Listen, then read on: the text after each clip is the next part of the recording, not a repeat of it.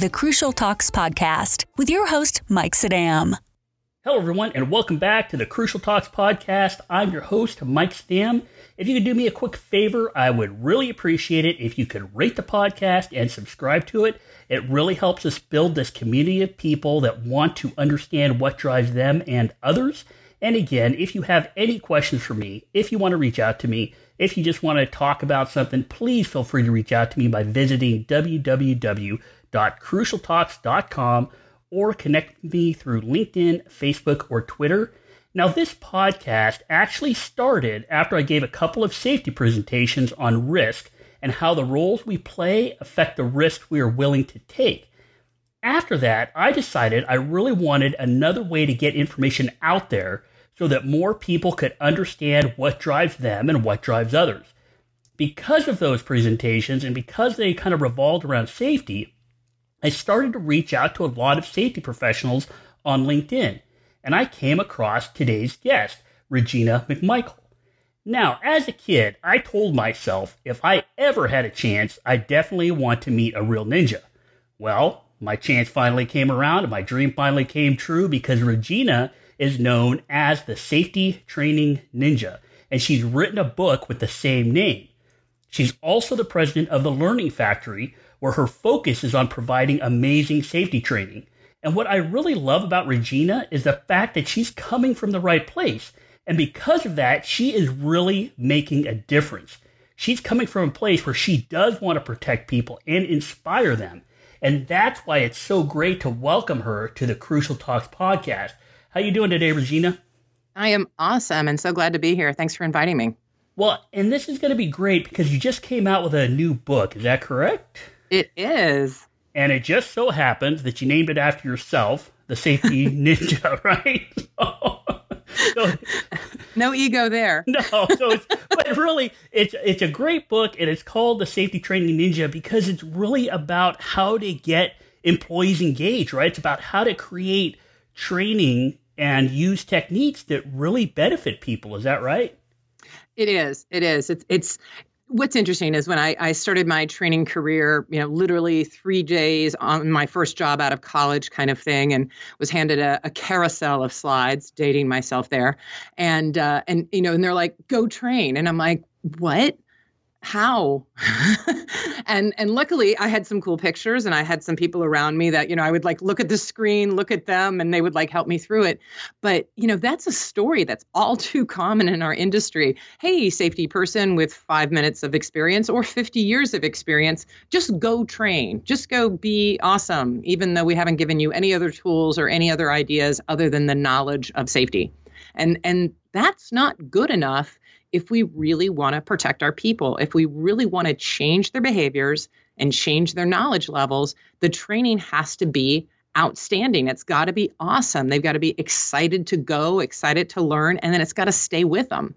And and right now, the industry is spread so thin, our, our resources are stretched so tight that, you know, folks who want to do a good job with training don't have the time to really dedicate to great training. And so I wrote the book to try to make it as simple as possible using an established uh, methodology called ADDIE. Uh, that's big in the learning world. And I said, you know, let me let me try to help people get better at what they're doing in the simplest possible manner while still having a really good time. Well, and so we see this a lot, that people are probably listening right now thinking you just wrote this book, but this book didn't just get written overnight, and it didn't just get written because you did some research. It got written. I mean, you have like over thirty years of experience, right? I mean, how did you, what does your path traveled look like to get you to this place where not only are you doing keynotes, not only are you consulting, not only are you providing custom training, but you've come to this place where you can actually write an operational handbook, really. There's a book that people put into positions where they have to do training, have the knowledge base to do it. What did, what did your path look like over thirty years to get to this spot? It's been an interesting one. So I, I kind of have a, a kind of a crazy, crazy introduction into the safety world. And that was my first husband was killed on a construction site when I was twenty years old. And I actually used the workers' compensation money to pay for my degree, got a degree in safety, and started my my pursuit of trying to you know, quite naively trying to save one life to replace the one that was lost. I uh, I was adrift for a lot of years because I didn't understand why he had to die to pay the rent. And so I thought, okay, I know what it's supposed to be.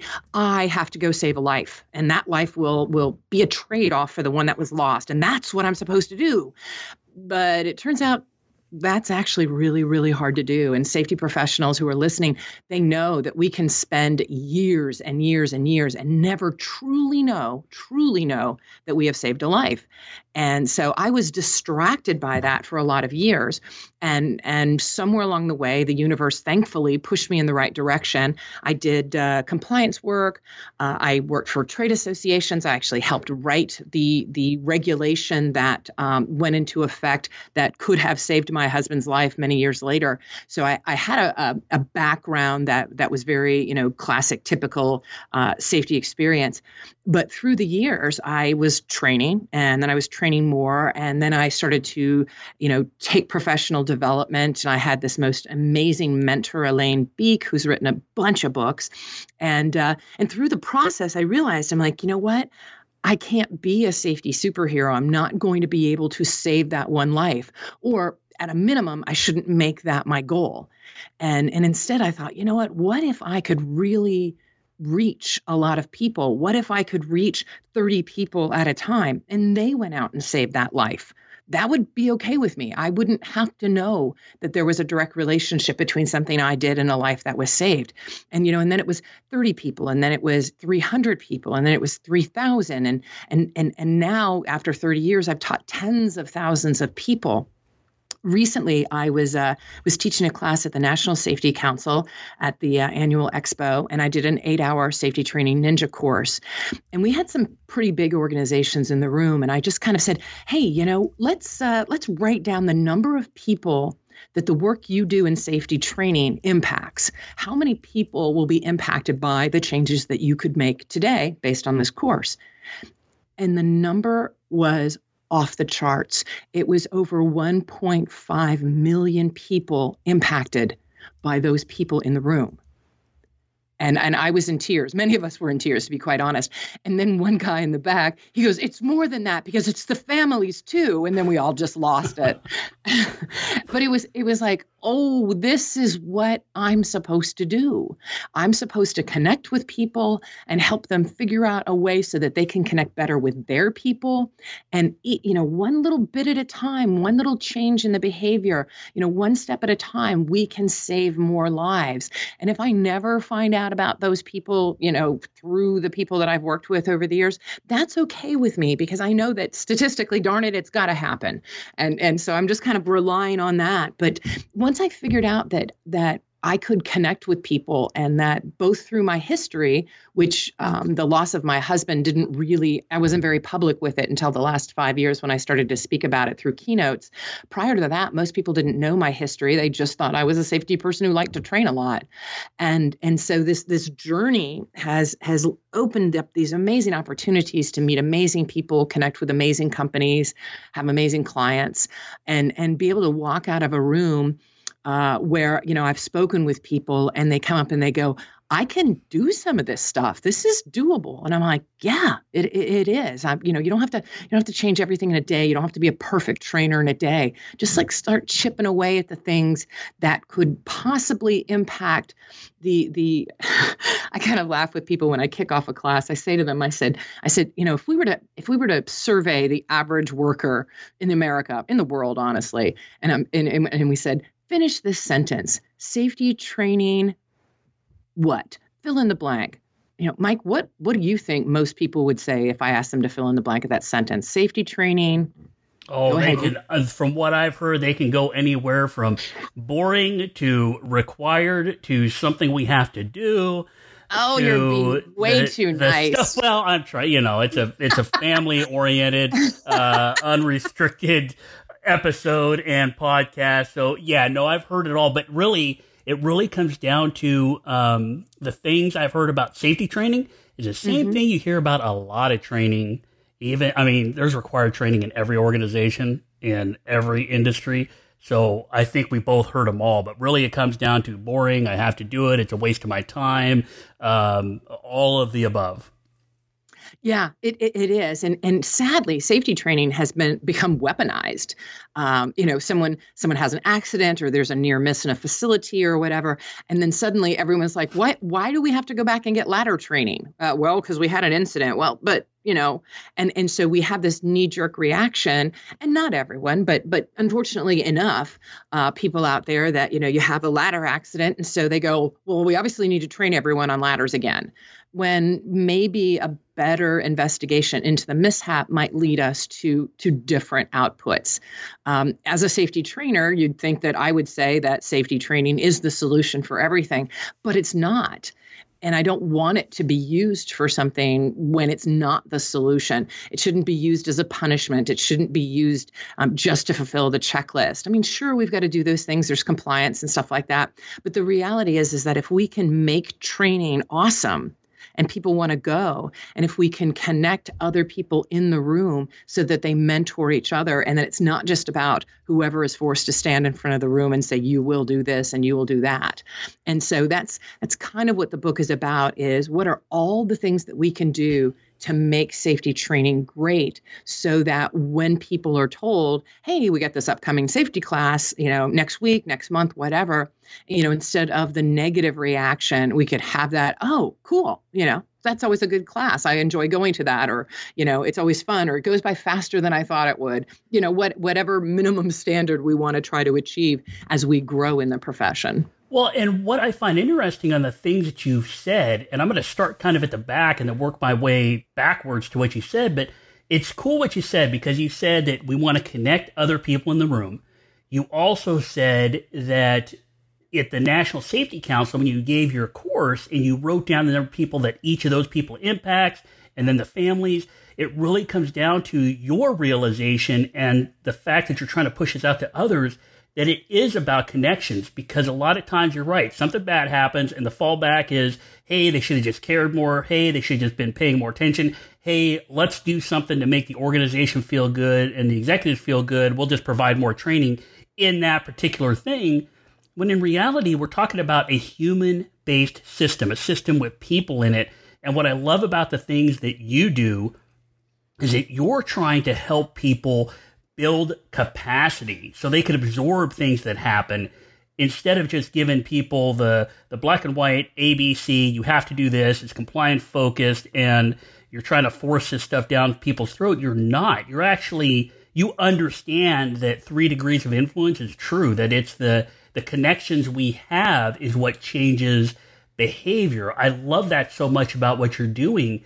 And I also love the fact that you, you came out and you said in the beginning that you realized that you weren't going to be the safety hero, but I would almost say you are a safety hero, because, you know, I did a I did an episode, a real short episode on this about being a hero. A lot of people think the hero is a person that saves somebody else in an active situation, but in reality, heroes are these things. They're uplifting, they improve the lives of others, they uphold values, and they protect others. And this book that you've written and what you've done throughout your thirty-year career, that is what is happening. So being a safety hero, everybody can be one in every organization. They don't have to be the active person that jumps in between danger and the individual. But by using some of these techniques in your book, they can do this stuff. They can be uplift, uplifting. They can improve lives. They can uphold values. They can protect others. So in this book that you're, that you put out there, who is it written for? I mean, it's called The Safety Training Ninja, but who can actually gain value? Is it just safety folks? Well, certainly all of the examples are geared towards the safety industry. And the reason I did that is because, you know, there are books out there on on, on safety training, but there weren't any unique to following the ADDIE process, which stands for Analyze, Design, Develop, Implement, and Evaluate. It's a five-step process, been around for years, used by the military, used in an instructional design world. And so there wasn't um, something born out of an accepted practice. There was great ideas, there was shared information, there were experiences, lots of good stuff, but but nothing that said, here is, you do this, you follow this process, and then you come right back around. It's a circle, and you just keep doing it round and round. And since so many pe- uh, safety people respond to process, the ADDIE system will resonate with many of them. It certainly did with me when I, I first uh, was was opened up to it. It was, it was kind of amusing because I was doing a lot of things in the ADDIE process, but I didn't know there was a name for it. I didn't know that there was, you know, that I was practicing an adult instructional theory. I, I didn't know I was doing that. I just knew that I did something, and then everybody responded. And I'm like, okay, that worked. I should do that again. And so what it did is it put a framework around a lot of the the um, anecdotal experience that I had, and and suddenly, you know, I found out I'm like, oh, I'm doing it like a real way, and not like because I created it, because someone else did, and somewhere along the line it kind of opened up in front of me. And that's when I started to take some more formalized education in it so that I could I could understand it better, and more importantly, share it with others, because it made so much sense to me. The process, the system, the checks, the balances, adult learning theory, you know, just so many different ideas that were important to me. So yes, it is geared towards the safety industry, safety and health, environmental, any of those folks can use it. But the thing is, is that anybody could find value from it. Just take the safety example out and put the example in of whatever your industry might be. But it was certainly created specifically for our industry because, you know, I, I often say to people, if we want to be overly dramatic, and let's just say for the sake of discussion, let's be overly dramatic for a second. Bad safety training can kill people, not just bore them to death, but literally kill people. If we do a bad job at training people, they will walk out of the room without the knowledge, without the capabilities, without the skills, without the behavioral changes. And then they could be put into a situation that could kill them. And, and if we look at it that way, then suddenly the twenty minutes that we put into whipping out a PowerPoint and throwing it up on the screen so we can check the box and say that we we safety trained people, suddenly we can look back and go, wait a minute, I need to do better than that. And I can do better than that. And that's where I'm hoping this shift will occur in, in the industry is, is that people push back to their bosses, to their clients, to their to what I call the stakeholders, push back and say, you know what, I need more than an hour to put together great training that protects lives. I need real time in my budget. And so I even provide data about studies that have been conducted about how long it really takes to create great training, whether it be e-learning, face-to-face, um, you know, different complexity levels. There's data that's out there that most safety people don't know exists. So if you can take that information and then share that with your stakeholders and say, hey, good stuff takes time. And and and so I need that time if you want me to really do great training. And so there's a lot of arguments in there to try to help uh, the safety professional explain to the folks that they're working with, you know, how you can use this and leverage this, you know, why we have to evaluate, why we have to go back in and arm our supervisors with the capabilities to evaluate the workers afterwards to make sure the training stuck, you know, what, what steps are we taking? What tools are we using? So, and I provide a lot of tips and tricks and a lot of how to's and a lot of, you know, I've done it this way. You know, I, I'm cranking up some learner videos on my YouTube channel specifically to put into play some of the tools that I talk about in the book. Uh, I'm actually making the tools available, you know, via safety training ninja dot com. You know, you can go and download the Excel spreadsheet to help you calculate how much time uh, it'll take to deliver a program. And there's a video that explains how to do it, you know. So I'm, I'm, I'm trying to create those tools, those practical things, even beyond the book, so that people can say, all right, I can I can do these things. These are these are possible. And and and I think there's a ton of safety people out there that have the passion and the desire to do great training. It's just that they need the tools, and then they need the knowledge to help their bosses step off of the the time constraints and maybe some budget and and help them create some great stuff.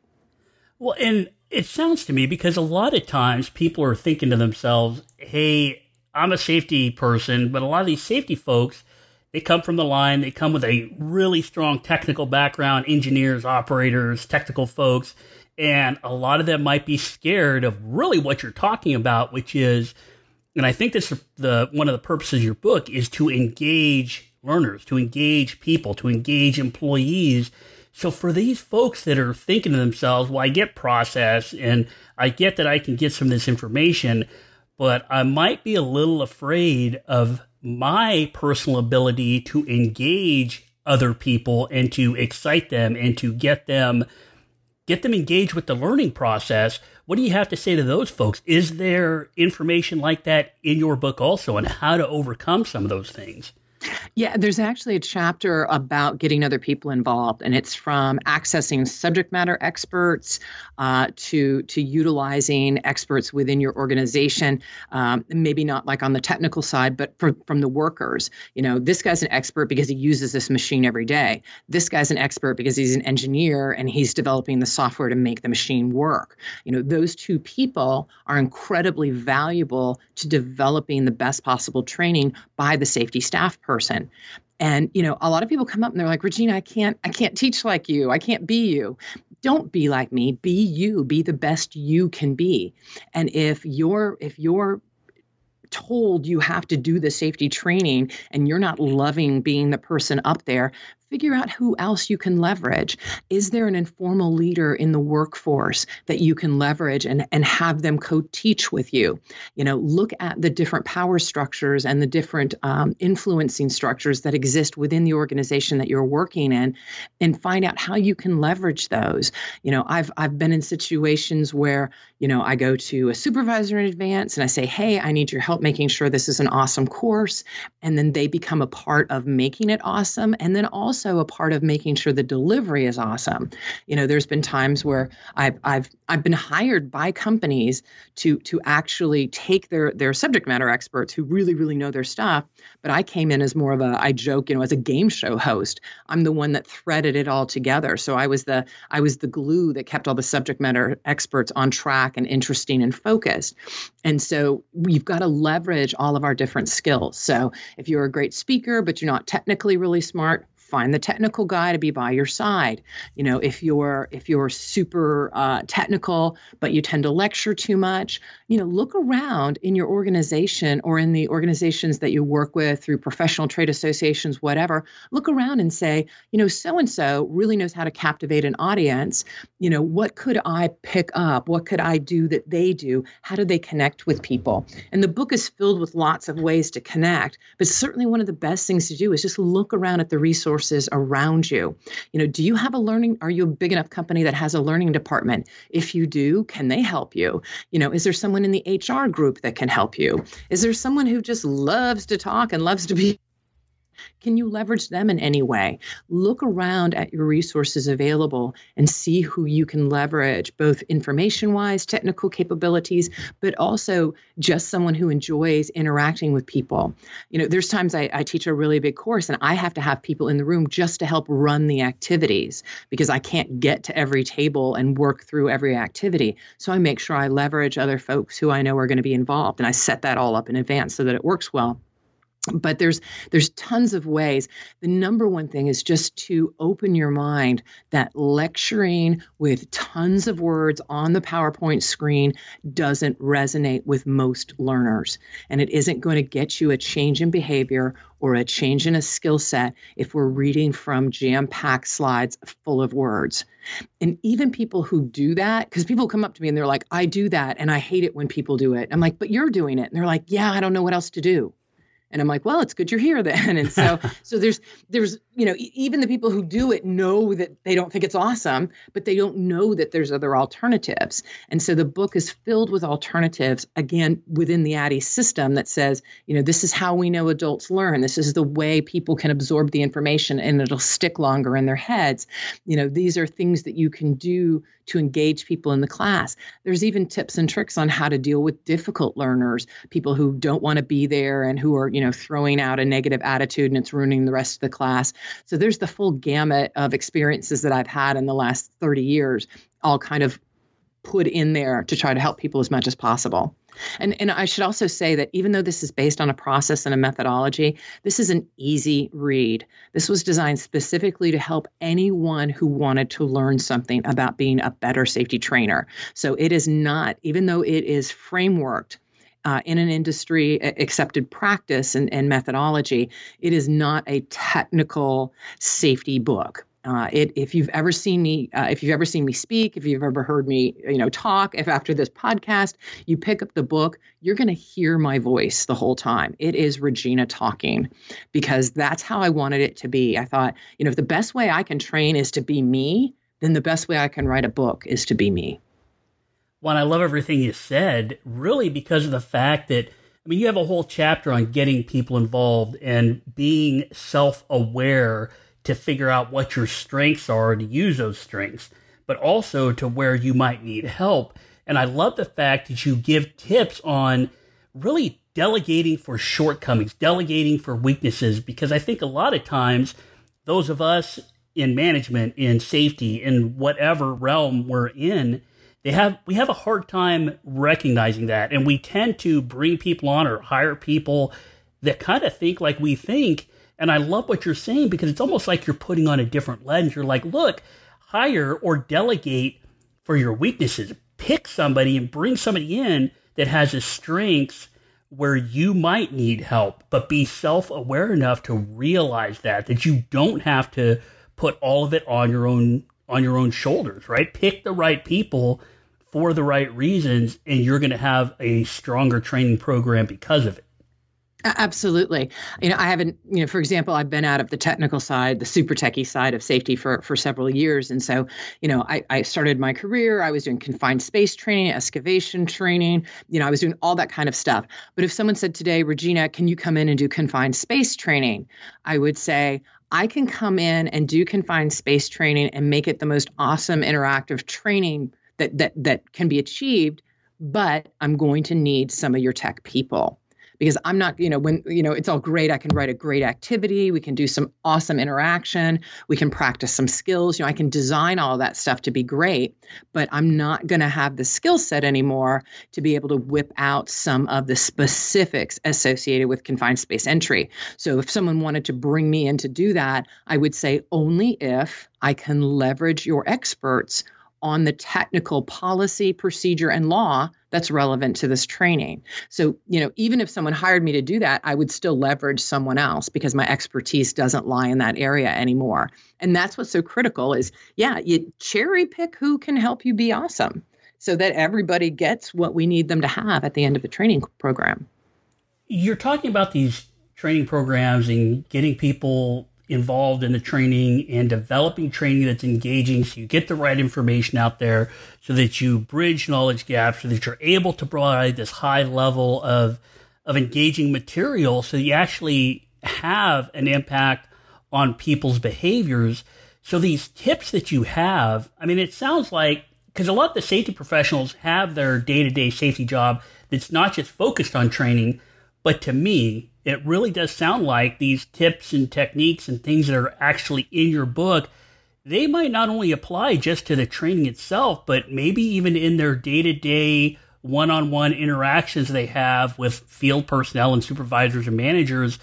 It seems like training, or seems like safety trainers and safety uh, managers and safety personnel, they can get more from this book than just just the training part. I mean, it really does sound like it. Because really what we're doing, we're having one-on-one conversations a lot of times, is we're having one-on-one training. We just don't frame it like that. So it sounds like there's more benefit to this book than just providing, you know, a big training for people. You know, that's absolutely right. It's about connecting with people. It's about, you know, there's sections about, you know, oh, you've you've worked with the same team for years, and you you know, you know you're going to have trouble with so and so because, you know, you and he have a history, and now the class is, you know, people will ask me, they're like, you know, what about the the guy who's always a problem in the classroom, and I, he's in every one of my classes, and and the response is, you need to get over yourself. I'm like, leave your baggage at the door, try to help that guy be better. And even though, you know, he's driven you crazy in the past, it's time, it's time for a fresh look. And and they were just like, oh yeah, you know, and, and, but leaving your baggage at the door, getting over yourself, you know, being part of a, a better picture for safety. Those are things that apply to every aspect of the work that we do. Um, it, it's funny because you, you talked about, you know, the, the, what more the book can do than just for training. Uh, shortly after the book was published, uh, a, a close colleague of mine reached out to me and he said, he said, I'm, I'm doing a very serious mishap investigation. He's like, uh, and, you know, it looks like training is going to be the answer in, in some of the recommended actions. He's like, but, you know, where do we where do we know when it is training and when it's not training? You know, and I chuckled. I'm like, wow, it's it's like I paid you for that question, because yes, there's a section in the book that literally says, you know, we need to evaluate all these different types of environmental factors, managerial factors, all these different things before we determine if training is the solution for a mishap uh, a mishap that has occurred. And it was it was interesting because, you know, he said to me, he he's like, wow, he goes, your book just helped with a mishap investigation. And I'm like, wow, I didn't think of it as that before. But yeah, it is. It, it, it gives people tools so you can go through and say, okay, if I look at all these things, if I train them again, it won't help them because these other things are impacting their ability to be safe on the job. So it doesn't matter how many times I train them, they're not going to improve their behavior because something else is in their way. Environmental, management, you know, uh, previous skill set capabilities, you know, whatever it could be. And all of those things are in a section in the book. And I was like, wow, that was a bonus. I didn't really think about that, but I'm I'm thrilled to know that it's helping. Well, and that's what we're really talking about, is the fact that we're dealing with people, we're dealing with a people-based system, we're dealing with how to engage with those people. And that's why I really love your book and all the other stuff you do, from the keynotes to the consulting, all of that stuff, because it's really focused on how do you get behavior out of people? How do you get people to change their mindset, change their framework, to make decisions? And so when we're talking about that, we're talking about how to get people engaged and how to how to really impact them. Are there any tips you can give us for anybody listening right now, for myself, uh, you know, about being self-interested? What tips can you give us, maybe one or two, that we might be able to take with us today, leaving this podcast, walking out the office door, getting done with our commute, something we can start right away to, to maybe start down that path of, of self-awareness, of realizing where, where our strengths are? What would be the next step to take? Look in the mirror. It's, it's, it's, and, and it's only because I've had to do it so many times in my career and in my life, uh, through, through the journey uh, of my life. You know, we have to look in the mirror when we're frustrated because, you know, someone won't do what we ask when it comes to a, a safe behavior, when we're frustrated because the safety training class was unsuccessful, when we're frustrated because the executives won't give us a budget for safety. We have to stop and look at ourselves first. Because one, we could be part of the problem. Maybe you're not, but maybe you are. And so the first thing to do is we have to look at ourselves and say, what are we bringing to the table or not bringing to the table that's keeping us from being successful? You know, do you have some old baggage you need to get rid of? Are you not bringing the information the executives need in order for them to make the decision that you want? You know, are you are you treating safety training as as the, you know, the the, the secondhand uh, option only when you have time to do it, as opposed to making it a priority so that the class is really amazing? Amazing for the learners. You know, what are you doing yourself to be the best safety professional, to be the best professional you can be? And I'm not saying it's easy. I'm not saying that you get to look in the mirror and say, okay, I'm going to improve myself, and then poof, everything gets better. You know, it's a journey that we have to do every day. You know, after I teach a class, I have to evaluate if I've done everything that I can or could have done everything I can for, for that class. You know, if I'm consulting with a company, have I done everything possible to help influence those workers so that they can be the leaders that they asked me to come in and coach? You know, I, I taught a class for a bunch of uh, scientists and, and chemical engineers recently, not about safety at all, but about communications. And, you know, when it was done, I had to say, okay, what am I, what have I done? How do I need to look in the mirror about the work that I was doing? And, and even beforehand, what was I doing to make sure that I could do the best job for them? And it's it's it's about being authentic to yourself, but also, you know, having some humility, you know, accepting that we're not perfect, accepting when you get a less than perfect review on your training, or you got a no when you asked for a budget. You know, you look at it, you take, you know, you put it in the right place uh, mentally, and then you take that opportunity to learn from the lesson. But, you know, you can't change other people. You can only change yourself and how you respond and react to people around you. So when I work on, on leadership with people, or when I work on uh, influencing skills, It's like if we don't have a firm grip of who we are and, and what weaknesses and strengths we've got, then there's no way we're going to be able to influence the people around us because we, we're not looking at ourselves in a in an honest mirror. And so it's tough. It's it's it's so not fun. It's so not fun. It's like watch it's like watching yourself teach for the first time on video. You're like, oh my gosh, this is really not good to look at. But you know, you'll be better because of it. And I've had enough resets in my life and challenges in my life and in my career uh, from even starting at a young age that I was constantly kind of forced to look back in that mirror and go, okay, what part of this do I own? And sometimes I owned a whole lot more than I wanted to admit.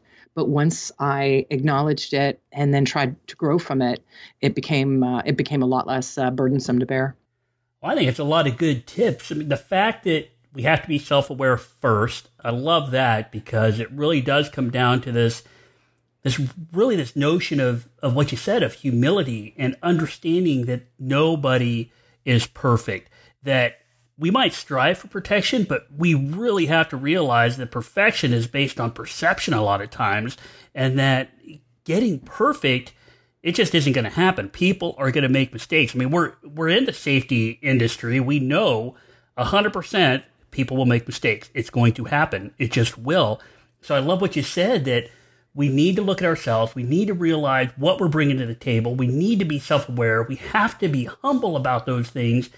And I really like what you said about the fact that you can't really change other people, that you have to look within, because it really it really does come down to what can you control? What what do you truly have control over? I love that because it makes us it makes us be real. It makes us realize that we cannot control everything. So why would we focus on those things we can't control? We should focus on the things we can. And it seems like your book and, and everything you do helps us kind of get down that road, helps us figure out what we can and can't control, and some good tactics and techniques to really have control over what we what we do. Yes, in ourselves. I mean, it, it comes down to we've got to know ourselves and we've got to accept uh, advisement from others. Um, maybe they're not doing the greatest job giving it to you, but that doesn't mean you can't hear their words. And, uh, and you know, I laugh when I teach leadership and things like that. You know, I give examples. Uh, a lot of my examples are my own experiences. You know, hey, I was having trouble on this team and, you know, the vice president didn't like me and it was going really bad. And, you know, and, and it was like, hey, Regina, if you want to succeed here, you're going to have to humble yourself because you're going to lose this battle because they're a vice president and you're not. And and so those are good. Those are good moments. Instead of being angry about them or holding it against everyone around you, instead say, okay, you know, what do I need to change about me to be successful? Because it's about the end game. It's about where we're going in the profession and what we're trying to do. And so today's battle, you know, may prove to be very small in the grander things of of trying to to protect the people around us and to become a better safety professional in the long run. Well, and so I know that we've covered a lot of stuff. We've covered stuff from the individual level to teams, to organizational considerations, to system considerations. So I know as we as we're wrapping up this episode, people will have more questions for you. They're going to want to get the book. They want to they'll want to reach out to you. What kind of services do you offer? Where can they contact you? And how do they get the book? Well, they can get the book through the American Society of Safety Professionals. Uh, if you're a member, you have a twenty percent discount, uh, or you can go to Amazon and just uh, put in Regina McMichael or Safety Training Ninja. Both of those will work. Um, I've got uh, I've got three different websites. I know that sounds crazy, uh, but I do uh, inspirational and motivational keynoting. So Regina McMichael dot com, that's the uh, website for that. Then uh, one of the things I do is I work with a lot of organizations around the world, and I do customized training development. So when they say we have a specific problem, a specific need, you know, I come in and work with their teams to develop the exact training to solve their problem. Uh, so that's kind of under the auspices of, of the corporation, the Learning Factory. And then uh, I, I recently got safety training ninja dot com up on the web just because I know there's going to be questions from the book. And there's a lot of resources that I talk about in the book that I want to be able to share that, you know, you can't just click on a book and find the link. So uh, safety training ninja dot com, although only like five days old, um, has already got some information in there. And I'll continue to add learner videos on how to use PowerPoint or different skills that are out there from e-learning and that type of thing. But so so I, I my my my corporate one minute elevator speech is very confusing because I, I offer so many different things. Um, but uh, but inspirational keynote, uh, a really big one, workshops, things like that at conferences, and then uh, specialized training, uh, design and development uh, for to solve problems. And I do that both face-to-face live, and then I also develop e-learning for organizations as well. Well, I'll definitely put a link to all of those in the show notes. So Regina McMichael dot com, the learning factory dot m e, safety training ninja dot com, the link to the book, both for A S S P and Amazon, will all be on there. Regina, thank you so much for being part of this podcast and, and really coming on to give us some information that I think, uh, again, this is only a personal belief, that I think can actually impact people not only in the safety industry, but really across the board, because it's all about human behavior, all about interacting with people and the relationships we have. So thank you so much for being part of this episode. Absolutely. I appreciate being here. Great. Well, we'll definitely talk again. And for everybody listening, if you enjoyed this episode with Regina, please, please, please subscribe to the podcast. Rate it, review it, share it with your friends and coworkers. There's a lot of valuable information. I talk to a lot of experts just like Regina that are out there for the right reasons, and that's to help other people. So if you have a chance, please visit me at w w w dot crucial talks dot com. You can connect with me via email, LinkedIn, Facebook, or Twitter. You can ask me any questions. I'm here for you. I'll provide you the information you need. I really appreciate everybody listening. Have a great week. And remember, if we want to understand behavior, we need to understand what drives people. Please review, share, and subscribe to the Crucial Talks podcast. Visit crucial talks dot com.